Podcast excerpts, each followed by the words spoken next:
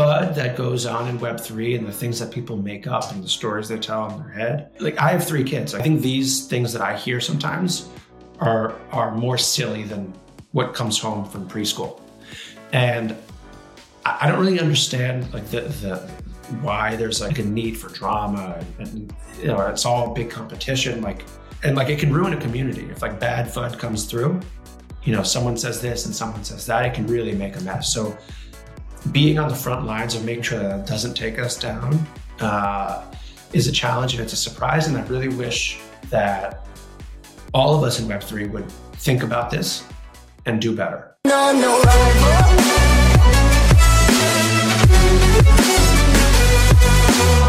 What is going on, Seedphrase family? Welcome back to another podcast episode. If it's your first time here, my name is Moe. I'm one of the hosts, and our podcast is about Web3, crypto, NFT, and everything in between. Uh, today, we have a very special guest and a great episode. We bring on Ben Cohen, which is the founder or one of the founders behind a project in the NFT space that's making a lot of noise currently. Uh, Killabears. So Killabears was valued at about 1.5 ETH uh, a few weeks ago, less than a month ago, and currently they're sitting at about 3.5 to 4 ETH floor, which is almost a 2 to 3x. And they've been building in a bear market where uh, there hasn't been as much liquidity, hype uh, in this space. So it's very interesting to, to, to talk to him about you know what they're doing, the success they've had, and just talk more about Ben's experience. He's a previous proven entrepreneur. He's built a company called Scopus Media, which was pretty much a marketing and Instagram business where they had over 18 million subscribers and followers uh, under those multiple pages. He also comes from a gaming or a mobile gaming background uh, where they've built multiple top 10 mobile apps and games. So it's very fun to see what they're doing at Killabears, the future of Killabears, and how he has some VCs hitting him up to purchase equity in the brand, but he has not said yes. So let's get right into the episode without any further ado. All right. Mr. Ben, how are you? Uh, excited to have you on the podcast today. Thank you for having me. Excited to be here. Of course. So, for everybody, for some feedback, obviously, Ben is one of the masterminds behind one of the hottest projects, in, in my eyes at least, during this bear market right now, Killabear. So, I'm really excited to dive deep, obviously, into your background, Killabear, state of the market, and uh, so much more in this episode. We like the Bears. We do like the Bears. no pun intended. Um, ben, talk to me we're currently in a bear market right now, right? Or yeah. That's pretty established, but it's starting to feel like a bull market, at least specifically in the NFT space for the last two weeks. So I really just wanted to kick this off. Like, what are your thoughts on the market right now, the situation? Is there any good trends that you're seeing as a founder specifically? Yeah, I think I need to be careful when I speak about the market and projects because it, it, can it can piss some people off. But I think I'll speak in broad strokes here. I think that two weeks ago we kicked off this little bull, and then this week it looks like Pudgies is gone. Uh, and I love to see it. I like Luca a lot. Um, what, what, I think that means uh, is different. I think what's going on is a lot of the the blue chips, which I think is that we have to be careful with that word because this industry is so young. Um, a lot of the the, the OG projects from 2021. Um, I don't know. I, I, mean, the impression I get, I'm not in any of them. Uh, people have like less patience than they did, and they just want to see teams that are building, building, and building. And I think that that's why I think the Bears and I think uh, you know a project like the Penguins are, are thriving. You know, we've got teams that are really hungry and, and have accepted that a bear market isn't an excuse to to to not do stuff and not deliver and not focus on community and value. So I think right now it's a little bit of a micro trend, but I think that smaller projects that are up and coming are being given a, a deeper look. Um, and at the end of the day, though, I think that the bottom line is is that projects that are putting their communities first, value, everything, all the buzzwords that we all talk about um, are are going to stand out in this period. And uh, that's not to take away from bigger or smaller. I just think that we've been at this now for over a year. Uh, you know, it's really two years. Uh, and I think that the, the NFT investor and collector is looking to feel a certain way. Uh, and I think that some of these mid cap projects are capturing that essence right now. I, I, think that we are, are, we're trying our best. I think that we're doing it. Um, and, uh, definitely a bear market now. Uh, you know, I talked to a lot of people, and a lot of people have had rough, rough and choppy waters lately, uh, and they're very hesitant to, to ape into anything, which is a huge challenge for a project like us that's really hungry to grow right now. Uh, but uh, early days, you know, we, we all have to kind of we all have to plow through this together, and I think Web three needs to come together right now and and put the collector first so that Web three has a, a, really good future. Yeah, yeah, and uh, you know, you said a lot of great things right there, and I think one of the biggest points that I see right now is I also feel like the market, in terms of the consumer wise, that's maturing, right, compared to like if we go back six months, like the way people are thinking about NFT projects and how they're judging NFT projects and founders now, I feel like is a lot different than you know what they were looking at in terms of founders and teams before. So for you guys specifically, like what have you noticed in terms of the aura and the mentality and, and, and the, just the narrative in terms of your founders and the new people that are not your founders, your holders and the new people that are coming into the ecosystem? What do you feel like has changed since obviously three, four, five months ago? Such a good question. Um, I feel like the Killabear experience is a little bit unique because we we started free, Mm-hmm. Um, and a lot of people don't realize that because we've, wow. we've grown so much. Uh, but middle of April was when we minted. Um, and it was, it was, was it, again? was it on 420 when you guys came out? 413. 413, close. 413. Okay. Um, and, you know, a lot of the people that minted um, are, are not with us now, but a lot of people that, that bought when we were trending that first day or two are still with us.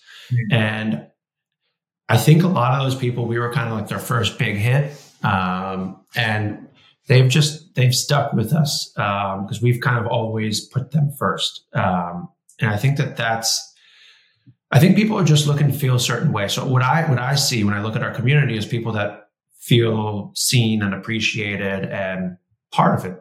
Um, and I think that that's becoming a macro trend now. Um, you know, because we can't rely on on ETH ripping and all of like the the, the fun stuff that yep. makes it a little bit easier. So we have to kind of focus on like the the brick by brick build, mm-hmm. uh, and I think that collectors are looking to feel they're looking to feel something, uh, whether it's connection, value, ability to participate and and, and leave their mark on on you know what is built. Um, I'm thinking, you know, four months ago, I'm just thinking where we were. I think that was, yeah. you know, in, in the summer. Um, it was a bear market, but like people were not as negative. Yeah, agreed. Yeah. It was, there, was still, I, there was still euphoria. It wasn't peak euphoria, but there was still some type of euphoria in the market. I believe. I think the bull the bull was still close enough that like it, it felt like it could just it could just be restored. Uh, and like there were days where like a lot of the degen plays were were flying. Yeah. So there is liquidity. Like if you look at the graphs of like not kilobytes, you look at just like the NFT graphs. Um, there was liquidity. It was just the market was favoring at the time like a degen player too, and then mm-hmm. that would finish, and then people would go and move it into whatever they considered home uh, for their project. And uh, yeah, it definitely feels different now for sure. Yeah, absolutely. And um, have you noticed any specific like winning traits in some of these projects that are moving during this bear market? And are you guys modeling after that, or what can uh, what's kind of that winning recipe that you've noticed right now? Uh, I think that, I think the team pumping out content and being very transparent with strategy and transparent with deliverables and what is what is to be expected to the holders. Um, I think that's what I see as the trend. I think it's the feel, uh, can you, the feeling of togetherness. Um, I think that that's probably the trend. I think it's very easy to say we're community focused and, and we're, we're focused on delivering value back to holders. And the reality is, if you say that sincerely, people will believe you for some period of time. But especially in a bear market like this, at some point you need to you need to do it uh, yeah. and you need to show it so i think that that's that's what i would say i don't think that there's any projects we model ourselves after where where uh, our background's a little different we used to have uh we well we still do we're just less active but a mobile gaming company mm-hmm. so we we our skill set is just different than you know we're not like crypto OGs. You know, we, we're we're we're really true digital builders. So um, I don't even think we have the skills to to follow kind of anybody. I think we we kind of look at what we've got and say like, what's the best we can do, and how can we make it interesting and fun and immersive. And um, yeah, that's how I would describe it. Yeah, absolutely. I seen the latest teaser or trailer or whatever you want to call it that you guys dropped, and it totally gave me uh, the nostalgia feeling, like of the kid in the room, obviously on his computer, right? The bear gets struck by lightning. So just the storytelling behind that specific trailer that you guys dropped, and you can tell obviously the quality and the time, the resources that went in it were no joke. And that's honestly one of the main reasons I was like, dude, Killabears, like I've I haven't heard of this project for months now. I'm like, I gotta reach out, right? So for everybody who's kind of like me and hasn't seen the trailer or only seen the trailer, tell me more about how was the idea born, and just yeah, like just tell me more about Killabears. Okay, so basically, um, like I was saying a minute ago, we're we're a gaming company. We've been making casual games since like 2016. Uh, yeah. You know, we've had a bunch. I don't know, talking 35 went to Graham, right? Those games I kind of read. well, those the those were part of like my personal stuff uh, that I did prior to, to, Umbrella Games. But Umbrella Games was the name of our company, mm-hmm. and we had Down the Mountain, Monster Merge. Uh, we had uh, Brick Shot. Those games were top ten App Store games, um, and basically, long story short, we nearly sold the company to Zynga a couple of years ago, and we got all the way to, to the end of, of the, it was a, like a mass consolidation of hyper casual, the whole category. All the big companies were gobbling them up. And we got all the way to the finish line. Uh, you know, I shook the CEO's hand, kind of, we went the distance in San Francisco and then the deal never happened. It was supposed to close on a Monday and, it, and the final contract didn't come and, and whatever.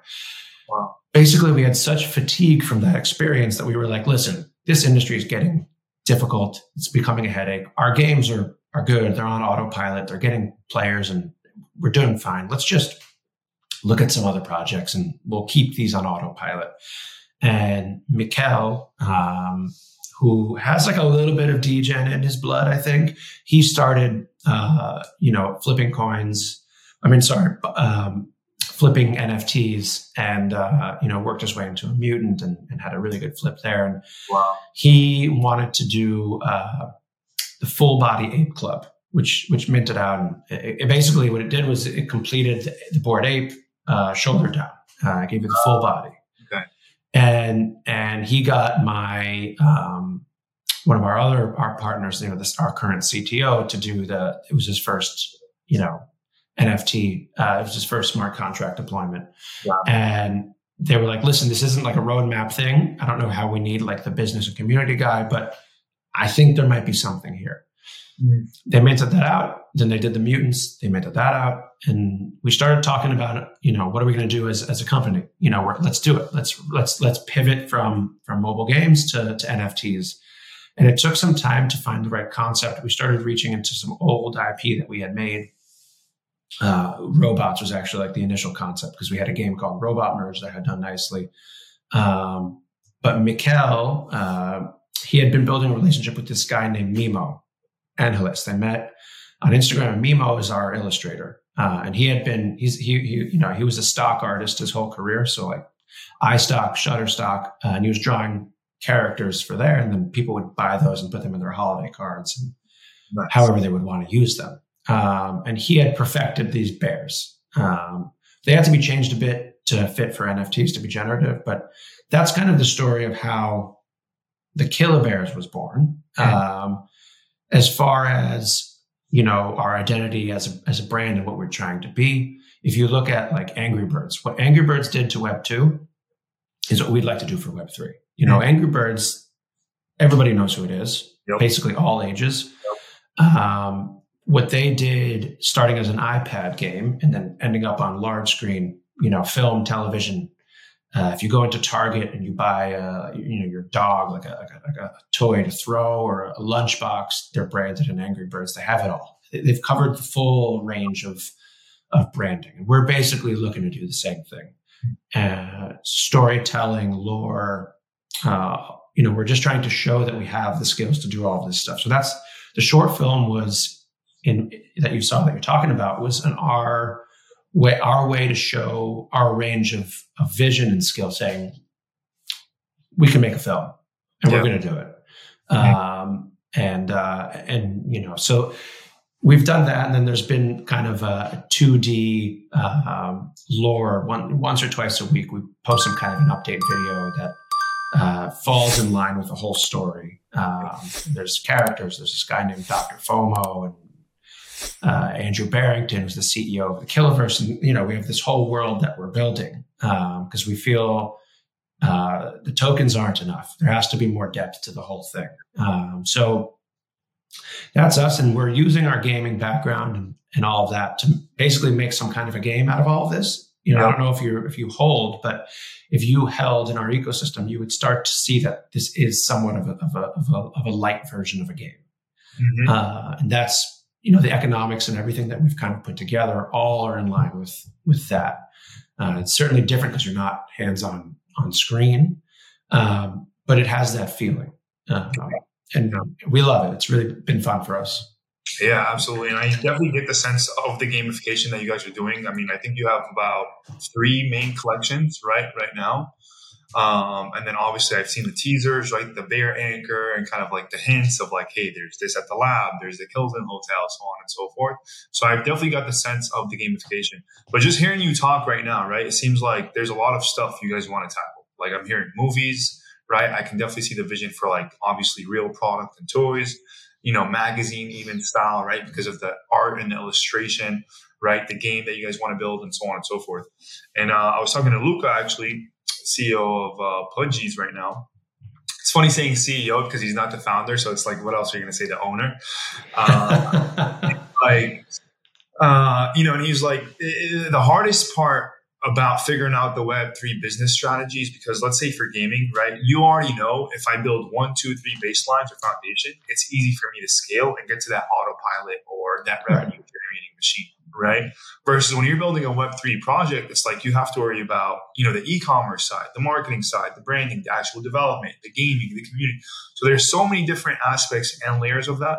So how are you guys kind of managing it and what comes first for you guys uh, right now in the current state, obviously, of the project? Such a good question. So it's all about your people at the end of the day. Um, so we're really lucky because I think we have a really well balanced team between the founders, the four of us. You know, I'm very focused on the business side of things, and I have a huge social media background. So business and community, although I've hired, I have a, a community manager and a head of comms. So I've kind of opened up more of my time to be on the business side of things. But Mikkel is, you know, a, you know, a total creative director. He's done yeah. directing in Hollywood uh, on commercials, which you can kind of see through that short film.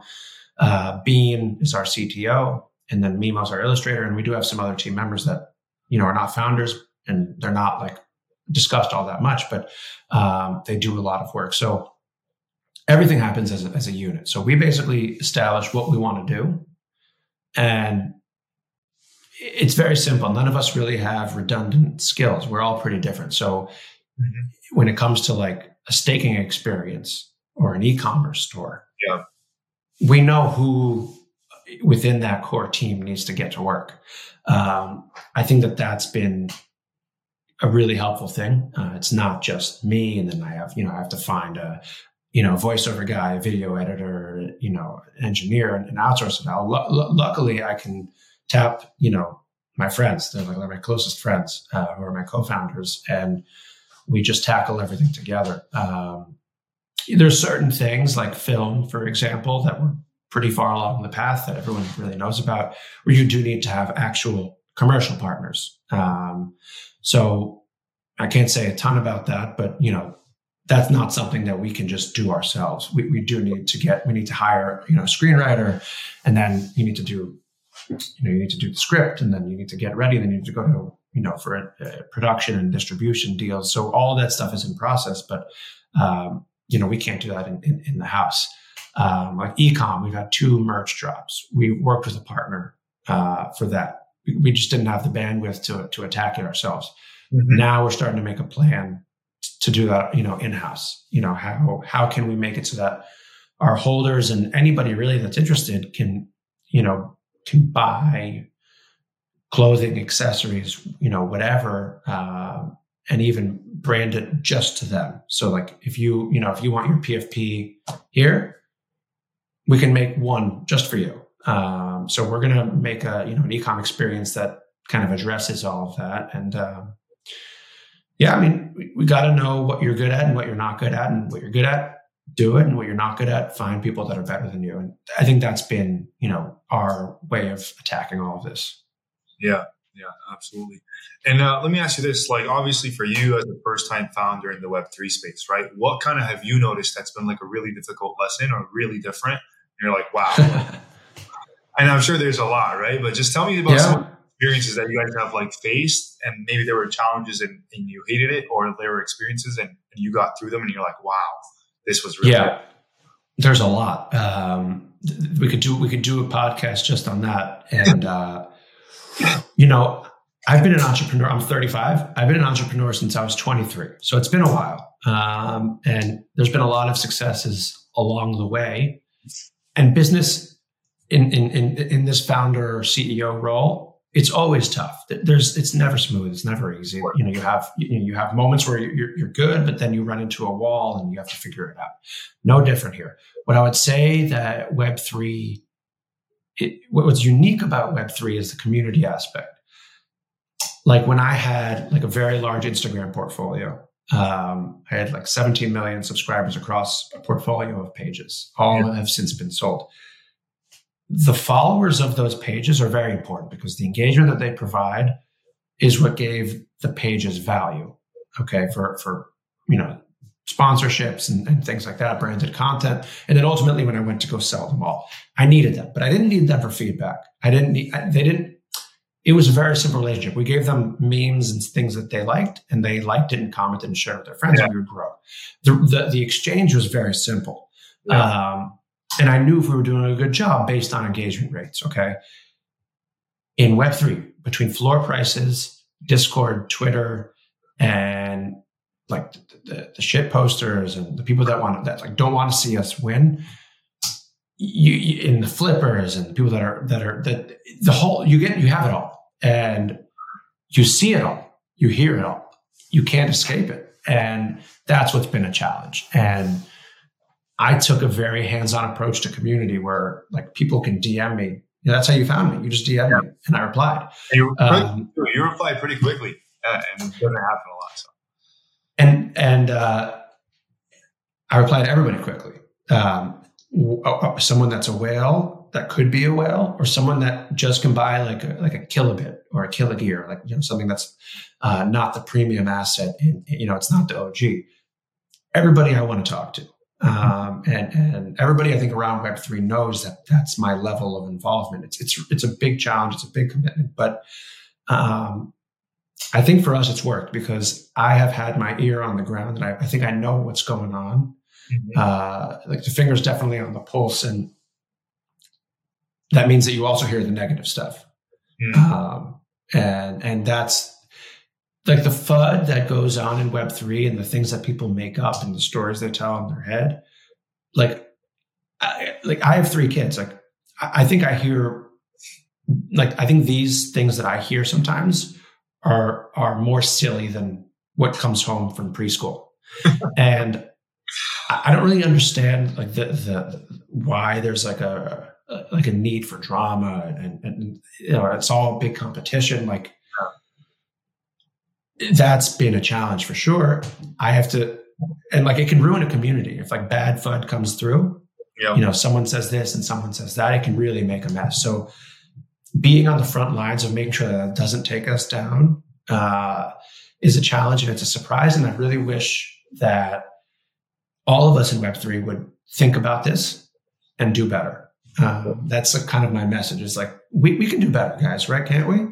You know, we don't need, we don't need, we don't need this nonsense. Yeah. Um, and then also the kind of like the never ending competition between projects. Like that one's sad. Like it's really sad. Like we, we, you know, from free to a four ETH floor, we've come down a bit uh, from last week, but um, that's crazy. Yeah, yeah. But for, but like think about that journey. How many projects along the way have, has our floor price uh, floor floor price jumped over? Yeah, right? Mm-hmm. Along the way, every single time you approach somebody else's floor price, people start whispering, "Oh my God, they're going to flip that! They're going to flip them! They're going to flip that!" And I'm sitting here thinking, "Okay, I understand how for us this is a proud moment because we are advancing, but don't put them down. They've done yeah. a great job. They're different." Um, and I just think that we need to all do better. Like Luca, he's in a pump right now. Before I came on the podcast, I texted him wishing him, you know, congratulations. They went over five ETH floor price. Unbelievable. Amazing. I'm pumped for him. I am I'm excited for him to text me back when I check my phone after this and, and to talk about it. Um, and we need more of that. We really do.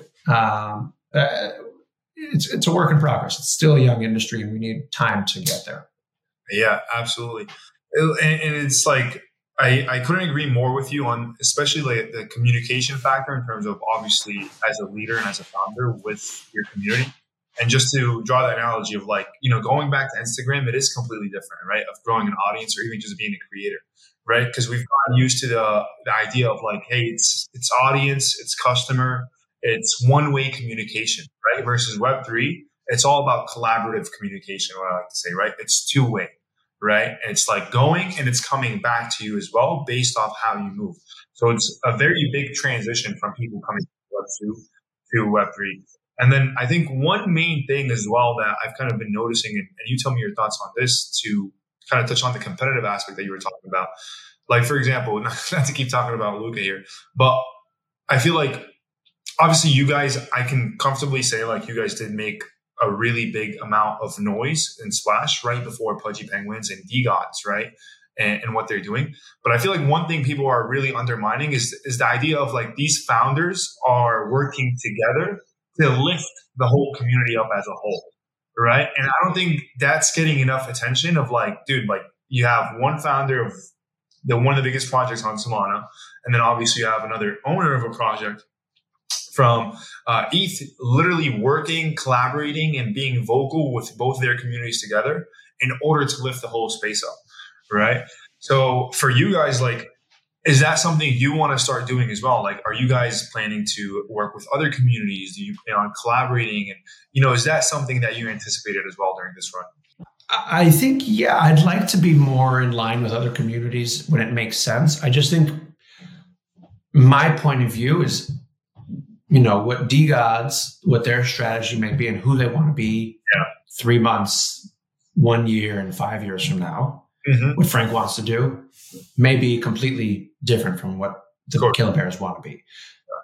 From that perspective, I think that it's hard to marry these things. Um, now, it, it, doesn't mean that like I, have never talked to Frank, and I think I, I, really have high thoughts of him. I think he's great, and I think he's talented, and uh, I appreciate watching what he does.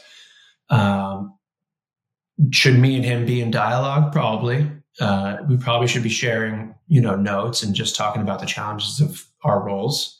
Uh, we both operate differently. He's very out there. He's tweeting constantly. Uh, you know, it's, it's, a different, it's a different, it's a completely different way of doing it. Uh, maybe I have a lot to learn from him, and I think maybe vice versa. Should our communities be melding together? Maybe you know i know there's a bunch of people in our community that that that uh, are in his and um, i think that's great. Um, maybe we should have like a collab spaces and, and, we and we we kind of interview each other. I don't know.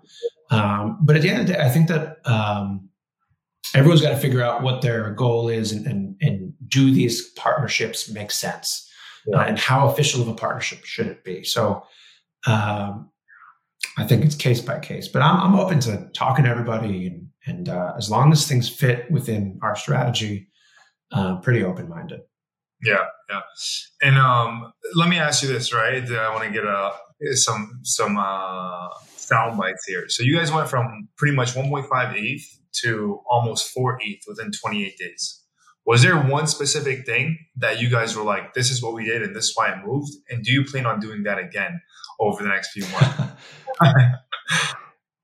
uh, we got. I think we actually got to four point one. Um, it, that was nuts. We got to number one in, in OpenSea, and I thought that was just awesome. Yeah. I got to tell you, there was not one thing that was done.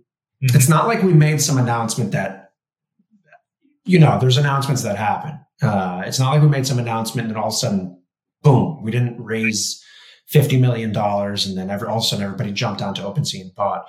I think we've done a really good job since April of keeping the community informed, collaborating with the community, getting constantly better at um, communication, storytelling, lore, value back in terms of airdrops and, and like all you know, the staking experiences are very immersive. I just think that we had a little bit of a momentum. There was one, there, I think usually these pumps usually start with one big sale, not like a sweep. So usually some like some somebody bought uh, one of our ghosts for 20 ETH, wow. like right before Thanksgiving. Mm. And like that's kind of the I think you know people talk about last week as like the the thing. I think it actually was before Thanksgiving because that happened, and then some momentum followed, and you know the the daily volume was definitely increasing. And then I don't know, four days later, something like that, somebody else bought like a like a 19 or a 20 ETH skull yeah. bear, wow. cheetah fur, very very cool one. Uh, and then there was a sweep, and then more people kind of, all right, well, you know, they're moving, you know, they're over two now. Um, you know, and like there's people that were fading us at point two, point five, point eight, right? At what point can they keep watching and not go in? So they start, people start entering. And, uh, I think once, I think once you get up there, like anything can happen. Um, so like a, there was a 40 ETH purchase. Um, there was just a lot of activity and but there, it's not like there was any i think we've just done a really good job of building momentum and mm-hmm. trust with the community and, and the, the wider nft community i think is has more conviction on who we are and that we're we're going to be here for a while and uh, was a crazy few days I, I can't lie it was it, it's incredible to watch it yeah. incredible to watch it it's it's fun it's exhilarating it's a, it's kind of a, a reward for the team because pumping or no volume we're working yeah. all day, all yeah. night. We never stop. So it's definitely not easy at times, especially for me to motivate the community and, and my teammates. Um, no volume. ETH completely fell. What, but let's keep working 15 hours a day. You know, community, keep keep staying loud, keep showing that you, you believe in us it's really hard to keep that up without like a little bit back. Uh, so like a pump like that uh, just feedback that the effort was worth it and, and the time spent is definitely worth it and that we're, we're, we're going to a good direction. So uh, short answer is there was not one specific thing that I could tell you that, that we coordinated or anything like that. It was just, I think the market liked the bears. Yeah. yeah. Compound effect. Yeah. Uh, let me ask you this because you were talking about obviously like, you know, companies raising 50 million, right? Like we've seen Doodles raise at a 700 million dollar valuation. You know, we've seen the apes, we've seen the, you know, VeeFriends, we've seen all these bigger projects, corporations raise insane amounts of money, and we haven't really seen much news or innovation from them yet, at least, right? They're mm-hmm. in the market, but we're actually starting to see these smaller projects or these mid-tier projects like you guys, you know, uh, the Pudgies and so on and so forth perform way better and build much of a stronger community during this time. So now that you guys have, I guess, proven part one, right, in terms of like we can build with limited amount of funds, right, so on and so forth. We can build during the bear market. We can make moves, headlines, build a community. Is raising part of the plan for you guys? Uh, and would you ever do that? Great question. Uh, and, and when your first question on the podcast, it could be seen that I was taking a shot at those blue chips that have raised money. And I, am not actually. I admire a lot of them and what they've done because they've shown really what's possible around here. Um, the short answer is we've had a ton of VC interest and we have declined all of it so far. Um, we've been bootstrapped and it's been good for us. I think I have a perspective. I, I do think we may raise uh, next year or, or, the following. I think there's there's probably a time and place for it. But prior to doing it, I need to feel that we've completely exhausted all of our resources and energy and and, and, and everything that we can. That we literally can't get to the next level without it. Yeah. I want to make sure that we do that. The reason is is I think that what we're learning is to for NFTs to work, you need to have really good alignment between the community the holders, and the team. getting those two to row in the same direction, I don't think is easy. I think yeah. that the, there's some smaller, pro- smaller like us mid caps have proven that it's possible. Yeah. Um, where I'm really concerned why I've said no already to everybody. And again, my mind's open. I take every meeting. I just, I just have a feeling that I don't think it's the right thing for us. Yeah. Is if you add investors to that to that equation, so holder, community member, Ben and the team, investors. If we're not all rowing in the same direction and we don't see eye to eye on absolutely everything, we're going to end up with a lot of problems. And I think that that's what I've, that's probably been my lesson from seeing some of these bigger folks raising money is I don't know really who's in charge.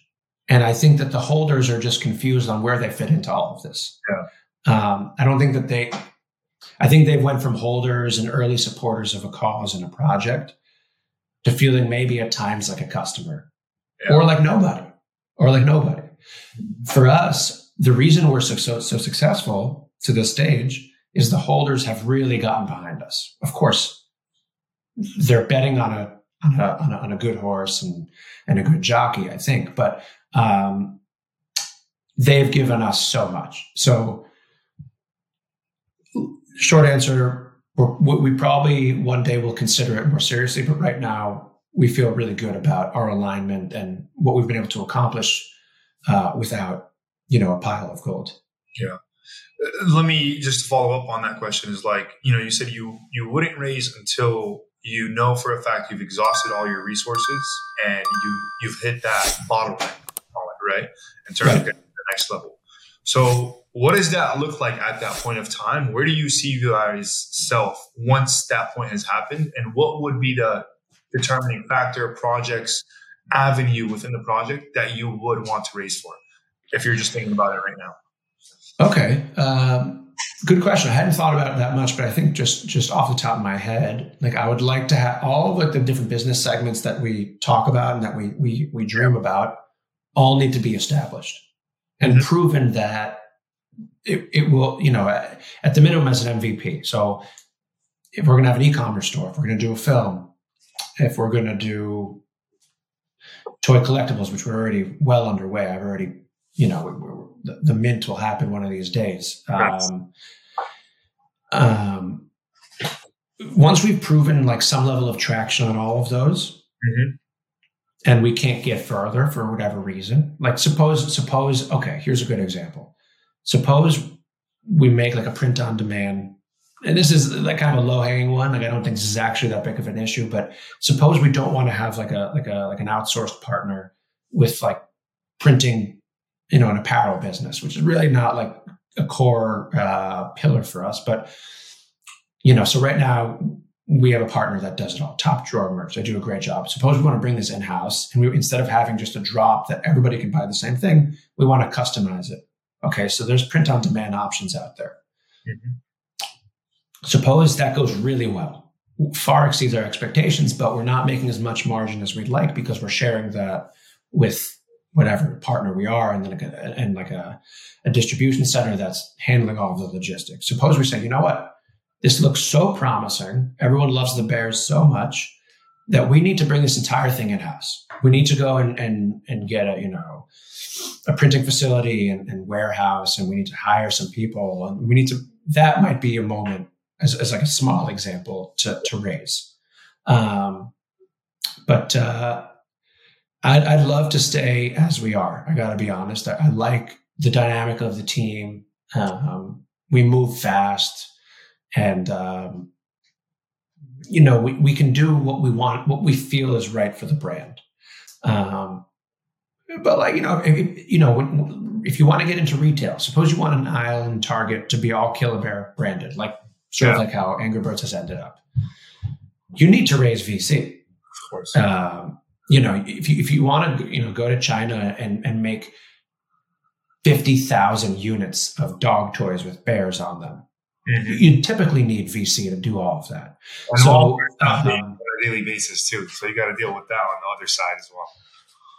Right, right. You would have to have somebody dealing directly with that relationship with with, with Target and, and all the big boxes, and so like th- there's a moment where where scale becomes too too you know too much where, where the core team just won't have the time and probably won't even have the skills to handle exactly the inventory planning you know you know all of that all of the logistics behind it. It'll probably outgrow this core team. So we'll see. You know uh, there's been a lot of interest and I, i'm flattered by it but um, i think if, if a vc likes us right now they're going to love us in a year so yeah. um, we're going to keep doing what we do and, and uh, we'll keep the options open. This is a, a question somebody, I, I believe somebody in the comments would probably ask this. From the VC calls that you have had, what kind of crazy or dumb offers have you got? Uh, uh, I mean, I'm under NDAs on these, but like I can I can say that there's been eight figure offers. Nice. Hell yeah, that's yeah. awesome. That's awesome. But I don't think so. Like, I got to be honest, Moe. Like, right now we're producing a lot of content. We're producing a lot of work. Yeah. The, the ecosystem is all is all is all uh, maturing. Everything is going in the right direction. I don't know what more money would do for us at this stage. Like at, at this current stage, like I don't think we're ready to make fifty thousand toys to put into Target. I think it's just a little bit early. Like so, I, I, I and that's my concern is that we take a check and they say, all right, well, we need to see way more, way faster, and it might not be good for us. So, um, yeah, there's been $10 million plus approaches. Yeah. That's awesome. Yeah, I think you have a really good point, right? Like, and not to throw shade at RTFKT, obviously I'm a holder there, but uh, like I think one of the things they're missing out right now is that I think they're moving too fast right? Like we've seen some fun happen over the last few days because you know they did the airdrops, the shoes are out, but then the shoes can't even be shipped internationally. It's like how do you miss something that big where you know half of your audience is international, right? Like you're not dealing with US right. People.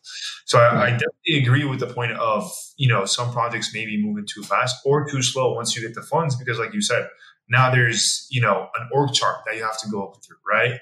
You right. need submissions, you need approvals, you need proposals, right?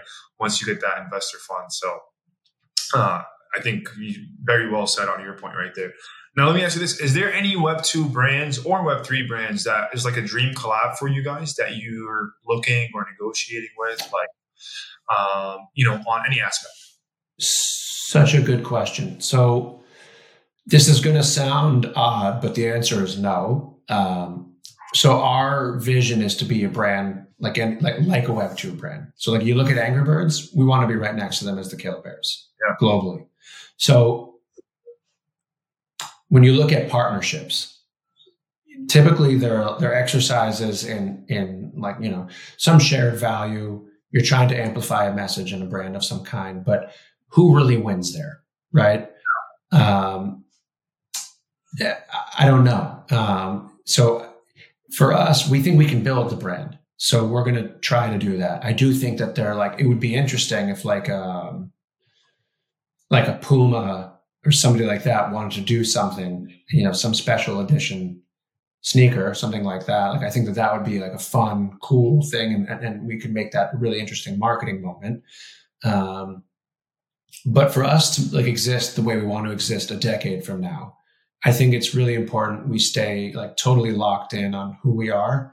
Obviously, film and television, uh, you know, we we don't own the air, we don't own, you know, any of the streaming services.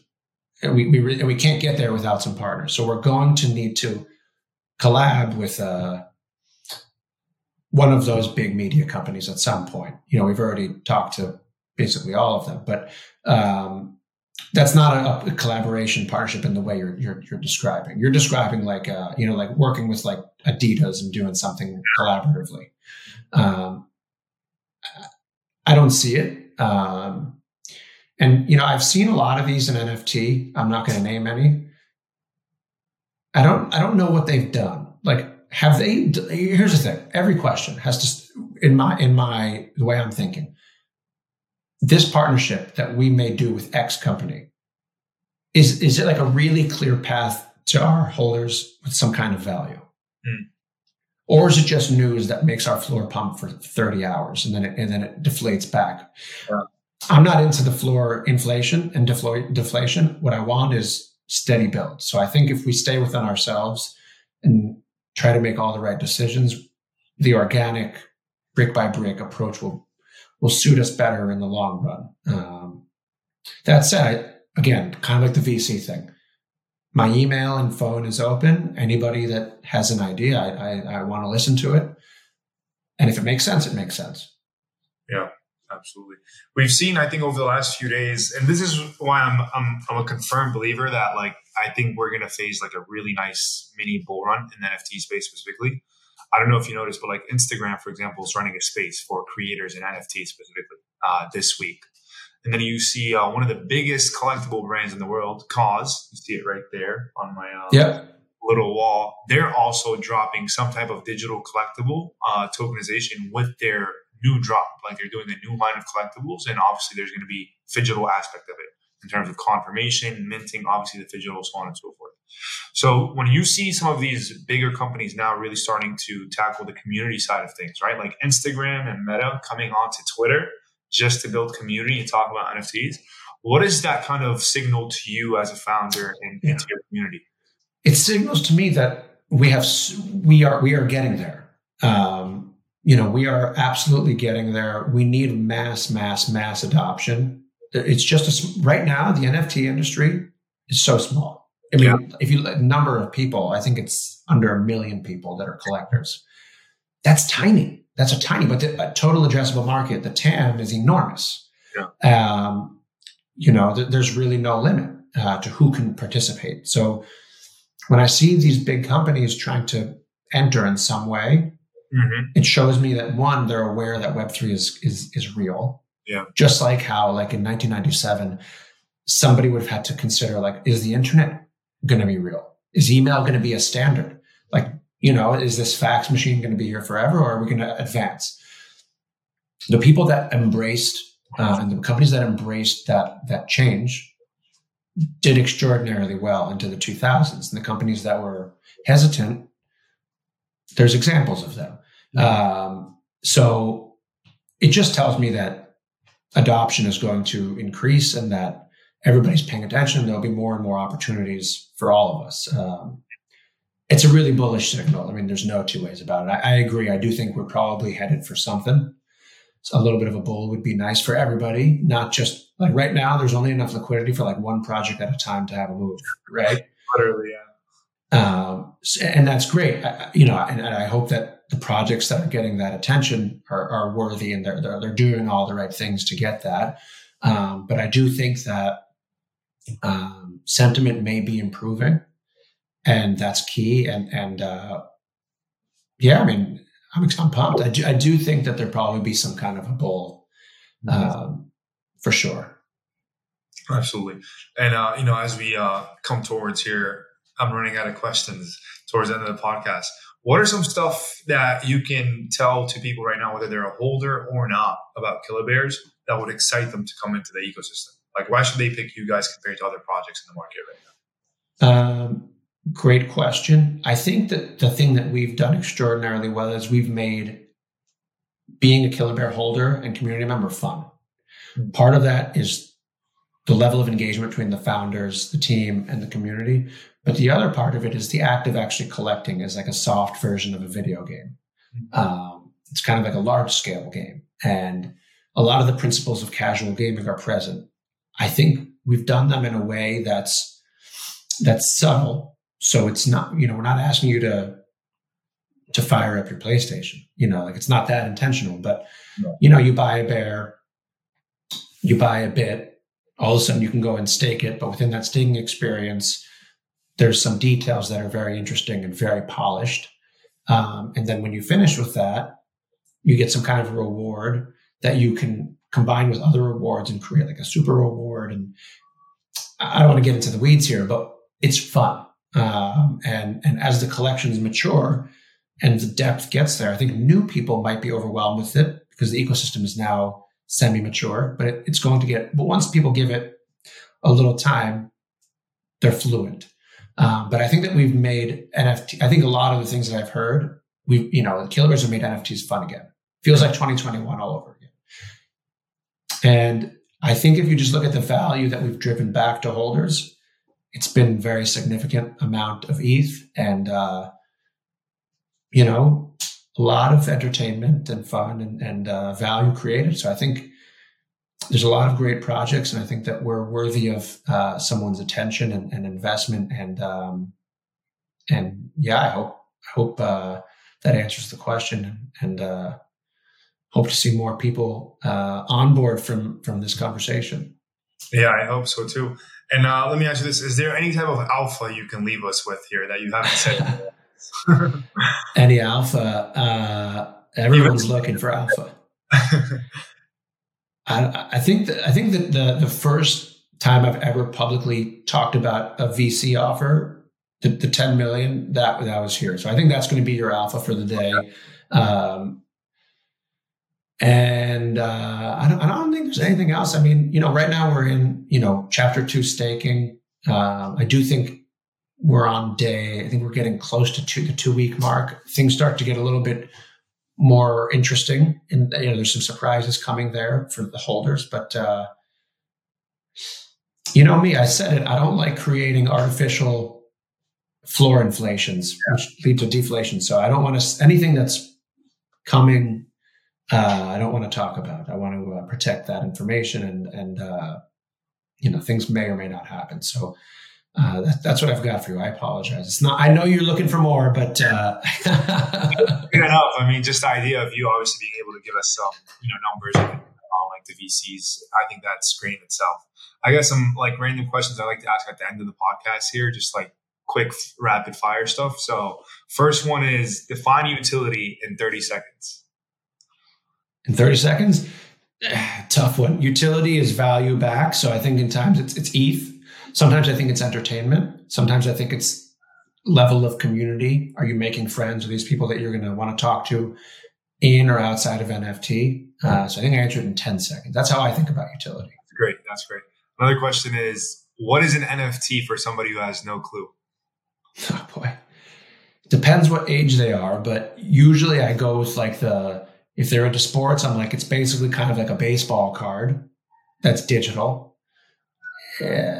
Or a Pokemon. Um, and if they if, if if if we're really struggling and they start to hit me with like the clip art thing, I'm like we're I'm like you're not going to make it. You know, we're, you know, we're not going to have this conversation. But it's a it's a piece. It's, it's some kind of online uh, collectible. Is what I that, that's like the simplest way to describe it. Perfect. I think you'll like this one. Tell me three words you've never used before until you got into Web three. Oh man. Um, LFG, I really like I, I used it a little like if the Knicks would win, which is such a rare occurrence, like I might LFG like a group chat, but like LFG now is like every three words I'm, going with. Uh, like pump, floor, uh, you know, I haven't really used any of those. I, like I don't GM, I, I GM, but like I guess GM is a good one. I used to say good morning. Now I just say GM. So I'll, I'll give you that. Okay, cool. And then uh, this one is more like just answer which one you like more uh, or don't. Solana or ETH? ETH. Uh, punks or apes? Punks. Pudgies or seals? Pudgy. y00ts or DeGods? y00ts. Okay, cool. That's good. And then my last one here for you is tell me a funny story uh, of you saying something crypto to a non-crypto person. Shit, I gotta tell you, my like I said, uh, you know, my life and my like my like in real life uh, friends, they're like they're so not on board with what I'm doing that every conversation seems like I'm getting made fun of. But um, there's honestly there's too many to draw from. Like it's it's like a it's like a never ending uh, uh, it's like a never ending comedy show with with them. I, I can't think of it. I mean, yesterday I bought a, a black box Renga, uh-huh. and I had breakfast with a friend, and he was like, you know, we were talking about things, and I was like, listen, like, you gotta you gotta join me today. I was like, you gotta, and he doesn't, he, he has some, some crypto, um, but like he's not, he's not in this, in this, in this part of it. And I was like, you got to join me today. I, I, was like, your first NFT. get a black box and let's smash it together.